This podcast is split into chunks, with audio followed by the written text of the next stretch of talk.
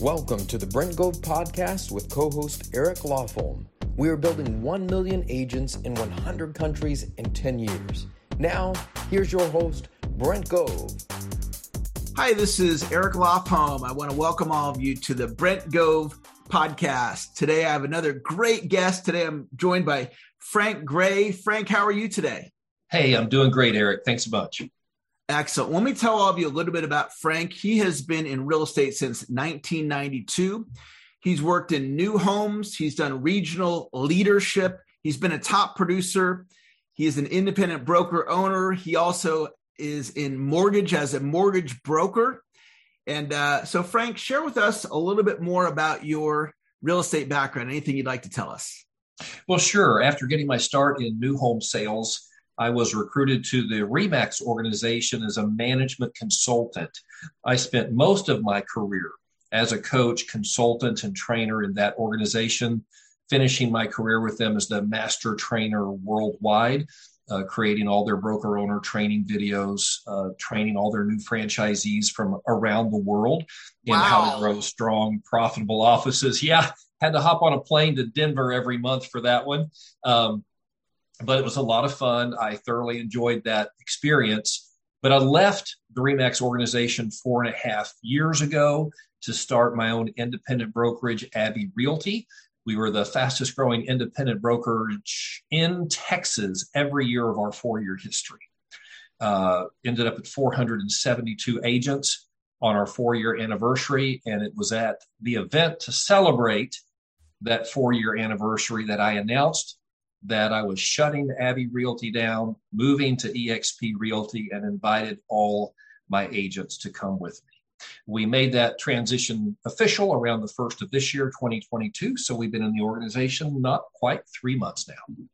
Wow, that is quite the story. So, um, how did that go when you shared with your your organization this is what we're doing um, was it well received? Were they surprised? What was the response? So there was somewhat of a two-tiered response. I first of all shared it with my top producers and my influencers. It's one of my core convictions that one of the privileges of leadership is advance information. You don't hear news the same time everybody else hears it. So i met with them privately as a group I then invited them to go with me to EXPCon in Las Vegas this past November. 25 uh, those top producers went with me, had a, an incredibly positive experience. Came back, they became advocates and ambassadors for the transition. Uh, although I said a two tiered response, my top producers and most productive agents, team leaders, uh, generally were very enthusiastic and came with me. Our newer agents and lower producers, not quite as enthusiastic, and many of them left to go elsewhere. When all was said and done, we retained 75 to 80% of our pre transition production. Well, you had had, um, you said, you know, four tremendous years with your own brokerage. Um, it's a big decision to come on over to EXP with that number of people. Tell us about that decision. Was that an easy decision? Did it take a long time? Walk us through that. Yeah, it did take several months. In fact, I had been pursued for several years by my friends in EXP, uh, notably Jimmy Franklin and Andrew Franklin. But I always declined their invitations to learn about EXP because I was having such a great time at my own independent brokerage but I bumped up against a couple issues that I could not solve as a broker owner. One was the ongoing challenge of E&O insurance, uh, the financial risk, the legal liability of being the broker of record. We closed 2,500 transactions last year. That's 5,000 transaction sides. And from a broker's perspective, that's 5,000 opportunities to be sued. And I just wanted to relieve myself of that burden of constantly worrying about, you know, what legal demand letter I was going to get next and uh, what potential financial consequences it could bring. I was also struggling to figure out a succession plan because I know at some point I'll want to step away. No time soon, of course. I'm loving what I'm doing. But I knew that if there were an accident or illness or something, I had, as a responsible business owner and, and husband, father and grandfather, I needed to have a succession plan. And I simply could not come up with any individual that I felt comfortable with that was ready from a skill set basis and a moral character basis that I could hand my business over to. And so last summer, when I was again approached about EXP by a friend, this time Adam Olson, I, I said, yes, I would listen. Actually, he called me about something else, and I began questioning him about EXP. But uh, he set up a lunch. Andrew Franklin was there. And at that meeting, I discovered that EXP would solve both of those problems. They would relieve me of the financial risk of being the broker owner. And uh, the retention tools within EXP would solve my succession problem because at some point I'll be able to walk away. My agents will stay with EXP, and because of revenue share, I'll continue to receive income from them as long as they have a real estate career, as long as my license is active with EXP. And so that to me solved both of my major issues, but that launched me then on a multi month process of determining what the value proposition of EXP was to agents because I would never have moved uh, just for solving my problems. It had to be in the best interest of our agents. And frankly, even though I realized in about an hour and a half talking with Adam and Andrew that it would solve my problems, it took me two to three months to wrap my head around things like the revenue share plan, uh, plan and and and uh, stock ownership, the agent equity program, the awards, all of that, uh, and some of the math and the seven tiered system. It just took a while, um, but once I got through it. I watched enough YouTube videos. I, I listened to enough different uh, EXP agents explain the value and the model. It, at one point, the clouds cleared and I got it. And when that happened, um, I, I, was not only convinced it was an incredible value proposition, but I knew at that point it was something far superior than what I could offer my agents as an independent broker. And at that point, I was in. Even when I called my top producers together and shared it with them, I didn't present it as, hey, this is something I'm thinking about. I said, hey, this is something I'm doing. And uh, I explained my reasons why.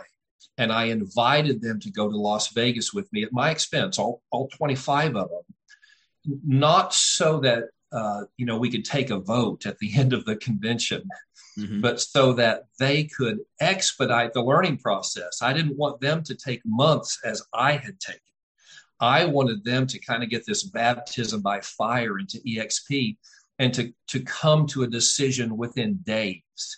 And so that's why I took them to Las Vegas. And that was exactly the result. They were just unanimously excited about the opportunity once they had that deep and fast exposure to EXP. Fantastic. Um, before we jump into a couple of um, distinctions on producing, uh, is there anything else that you want to share about uh, come on, on over to EXP? Well, I, will say a couple things. When we were in Las Vegas, our team had the privilege of meeting with Glenn and Jason they met with our group privately, and we were just really blown away by their graciousness, their humility, their generosity toward us. Uh, that was uh, really instrumental, I think, in winning over our top producers. Was just the personal interaction with them, and then EXP put together this incredible transition team for us. It was a, you know, a huge undertaking transitioning what ultimately was close to 200 agents for us in the initial wave and EXP, though I'm not saying it was an easy process, they pulled out all the stops to make it as easy and seamless as possible. Fantastic. Well, I want to uh, get some ideas from you since you have so much training background and so much expertise. I want to talk a little bit about the geofarming. Um, any ideas you'd like to share of, of some just some tips that agents can do to be successful with that idea? Sure. Well, I love talking about geofarming, one of my favorite subjects, uh, because although I don't list and sell right now, in the last uh, eight or nine years, I did live in two different neighborhoods at a time when I was selling And in both of those neighborhoods, I was able to capture the dominant market share position within about 18 months. Uh, both of them were highly competitive. There were multiple real estate agents already in both neighborhoods. And yet, by using a consistent marketing approach with the highest quality marketing materials, I found that it actually was not difficult to become the number one agent. And then in both neighborhoods, to achieve a market share position of greater than 50%, which means that I was doing more business in that neighborhood than all other agents combined. Wow. Yeah, and so there are a few keys to it. You asked, you know, what's involved in that. the first thing I would say is if you're going to have a geo farm, make sure you're farming the neighborhood that you live in. Don't simply identify a geographic area based upon average sale price or turnover statistics or anything like that that's just artificial and arbitrary and third party you want to market the neighborhood where you live in. You want to be able to say, I live here, I work here, I play here. Nobody cares about this neighborhood more than I do. Nobody knows this neighborhood better than I do. You really want to position yourself to be the neighborhood expert, both in, in mind and heart. And you can only do that if you live there. So that's number one. Beyond that, be consistent. Um, I would send a monthly postcard uh, to the neighborhoods when I was farming them. Uh, about every third month, I would ex- I, I, would always farm with big jumbo cards, but about every third month, I'd do a full eight and a half by eleven, you know, professionally printed laminated card stock, and I would do a market update and update them on the previous quarter, everything that had gone on the market in the neighborhood, average sale price, average uh, sold price per square foot, et cetera. And just by doing that, it very quickly positioned me as the neighborhood expert. Even though there'd been other agents in the neighborhood longer marketing to the neighborhood, nobody was doing it with the frequency that I was doing it every single month, or with the quality that I was doing it jumbo postcards, and then full sheet postcards every third month. And then I, on top of that, and this is probably the most important thing, other than just consistently marketing, I would host my open houses in my farm, in my neighborhood, even if they were not my listing. Eventually, most of them became my listings, but even in the beginning, I'd, read, I'd reach out to other brokers who had listings in the neighborhood and offer to host them open. Generally, they were happy for me to do that. The, the reason that was so important to me is that I then saturated the neighborhood with my branded directional signs. They had my name and face and phone number. I put them at the main street into the neighborhood and then on every corner back to the subject property so that every Saturday, every Sunday, every person in that neighborhood was being confronted with my name and contact information on virtually every major intersection in the neighborhood. It just created this saturation effect that almost overnight there was this perception that I owned the neighborhood from a real. I want to go just a little deeper on that because in yeah. my neighborhood that I live in, just right across the street, there's a house for sale, and it has, of course, the name of the agent that's that has the listing. So, are you saying you would then reach out to that agent and say, "Hey, I saw that you have the listing on you know this street and uh, I actually live here in the neighborhood. I want you to know it's a value add to you. I'm happy to to do the open houses for you, and then that person probably this isn't their area that they they focus yes. on, so they're like, sure, yeah, you could do it, no problem. Yes. Yeah. And so, what I've never heard that before. Yeah. That is such a powerful idea. Yes, yeah. So and that's exactly the scripting that I used to reach out to them. It was, hey, I, I, live here in the neighborhood. It would be no problem for me. I'd love to help you sell that house. And yeah. uh, generally, they were agreeable. So even though I don't do it personally now, I, I have a, a team of 22 agents, and I coach them on this. Mm-hmm. And because they're mostly new licensees, they don't have a big listing inventory of their own. Most of them, every single weekend, are hosting open houses on other brokerages' listings. Wow. So That's it does really work. Smart. And and then you can give the value proposition that I actually live here. So I know the yes. neighborhood. I'm the perfect person to do this for you. Absolutely. Um, let's talk about door knocking for for a minute. Um, was actually going up and knocking on doors a part of your strategy?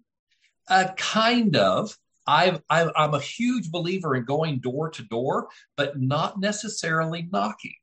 Okay. And there's a reason for that. I'm a big, ugly, scary guy, and I don't want to frighten my neighbors by knocking on their door. And I, I do coach this that that maybe if you're not so physically uh, intimidating, it might be better to knock on the doors. But okay. in my geo farming strategy, twice a year, I go door to door and I drop off goodie bags.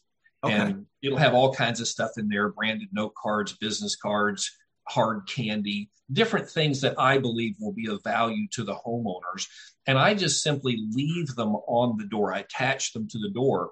But in doing that, if I'm leaving goodie bags at 250 homes, I guarantee you I'm going to have 10 to 15 conversations with homeowners just in the course of walking the neighborhood like that.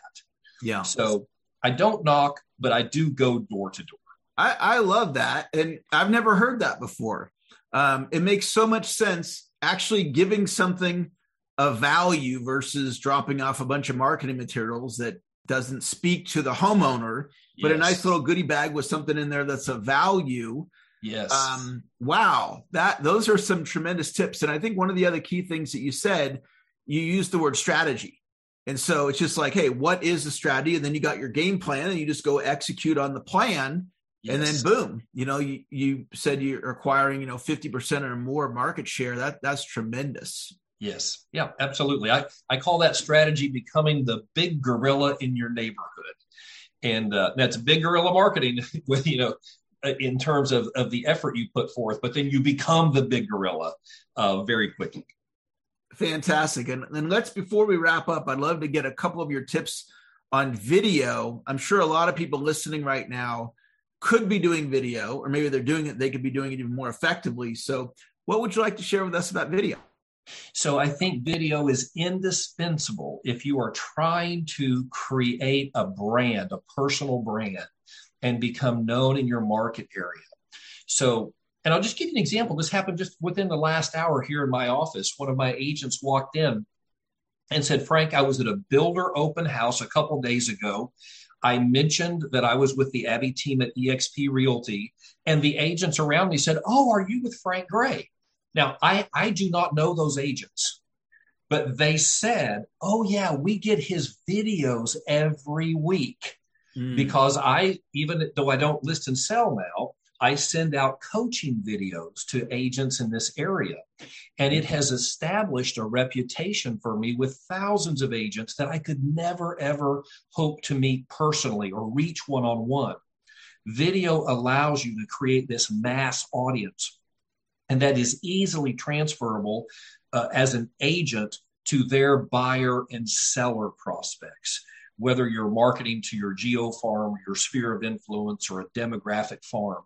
I think a weekly e newsletter with an embedded video uh, sharing some consumer tip, how to, you know, price your home to sell, you know, what the latest designer colors are, an apple pie recipe, it doesn't matter. Some video of you so that they can get a sense of your personality, your approachability, uh, your your both your willingness and your ability to help them. If you can communicate that, and I think there's no better medium than video because they can literally look you in the eye, they can they can hear the tone of your voice, they can sense your pacing. Ultimately, what you're trying to convey to them is, I'm the kind of person that you would enjoy working and there's nothing better than video to convey that. So I'm a I'm just a huge huge fan. I think every agent should be on video. You don't have to go professional. You don't need a green screen. As long as you've got a smartphone, you can hold it up and just shoot a quick video, embed that into your email newsletter and off you go. Now, when you shoot the video, does it need to go up on like YouTube first and then into the email, or does it go from the phone to the email? Usually, the email provider is going to be, you're going to insert it as a link from uh, some website. So, typically to YouTube first, and then you'll embed that link. Okay. And so, this would mean that the agent would have an email list of their prospects and clients. Yes. And then, did you say the frequency was once per week? once per week. That's exactly right. Now, I used to, when I was first selling, I was doing this once per month, and I thought that was sufficient. But I actually uh, I brought Ricky Carruth to Houston a couple years ago, right before they shut everything down for COVID. Yeah. And he made the comment that his weekly e newsletter was the foundation of his brand. Of course, Ricky's a super sharp guy. Yes. So I was listening and I learned from that. And now that's my current practice in my attraction efforts. And it's what I coach my team to do in their real estate sales building efforts. So, for all of you listening right now, this is some uh, tremendous content, very specific, easy to implement. You're going to do a once a week video newsletter, and you're going to get some email software. You're going to record it likely on your smartphone, upload it to YouTube, take the link, put it in your email. And now you're going to be in front of the people that know you and you're branding your message to these people on a weekly basis. And if you have a little, you know, 300 person email list, that's 1200 marketing impressions on a monthly basis at essentially zero costs. Yes. So another agent who's not doing the strategy you're getting 1200 more marketing and that's just on a 300 person list we start getting up into a thousand person email list and yes and that's some some pretty significant numbers so i love the marketing strategy and um, the efficiency of um, video that's a tremendous tip so thank you for that you're very welcome all right well that is going to wrap up another great edition of the brent gove podcast frank thank you for the quality of your ideas. You packed in a lot of great content in a very short amount of time. I know this is going to be a great uh, episode for our listeners. For those of you listening, as I always say, listen to this seven times. You can put these thoughts, all this uh, incredible information Frank just shared with you, into your subconscious mind through repetition, and then share the recording of this with your team so they can benefit as well. Frank, thanks again for being a great guest today. Well, thank you so much, Eric. And let me also just say thank you to the whole EXP family. I and my team have been so warmly welcomed over the last few months. Uh, we feel like we've come home. So thank you. Fantastic. We'll talk to all of you later. Bye bye. Okay, so here's the deal. We have incredible information, video content on my YouTube channel. Go over there and make sure you subscribe and it's vital that you ring the bell. If you ring that bell every time I put out new content, it's actually going to notify you and you can get the latest and greatest of what's happening at EXP. Now, don't forget to like me on Facebook so you can also get that content and then follow me on Instagram. We're hitting everybody high, low, and in between. We're trying to get the information out there so you can build big businesses, revenue share organizations. So go to uh, YouTube right now. Please subscribe and ring that bell. Like me on Facebook and follow me on Instagram. We'll see you out there.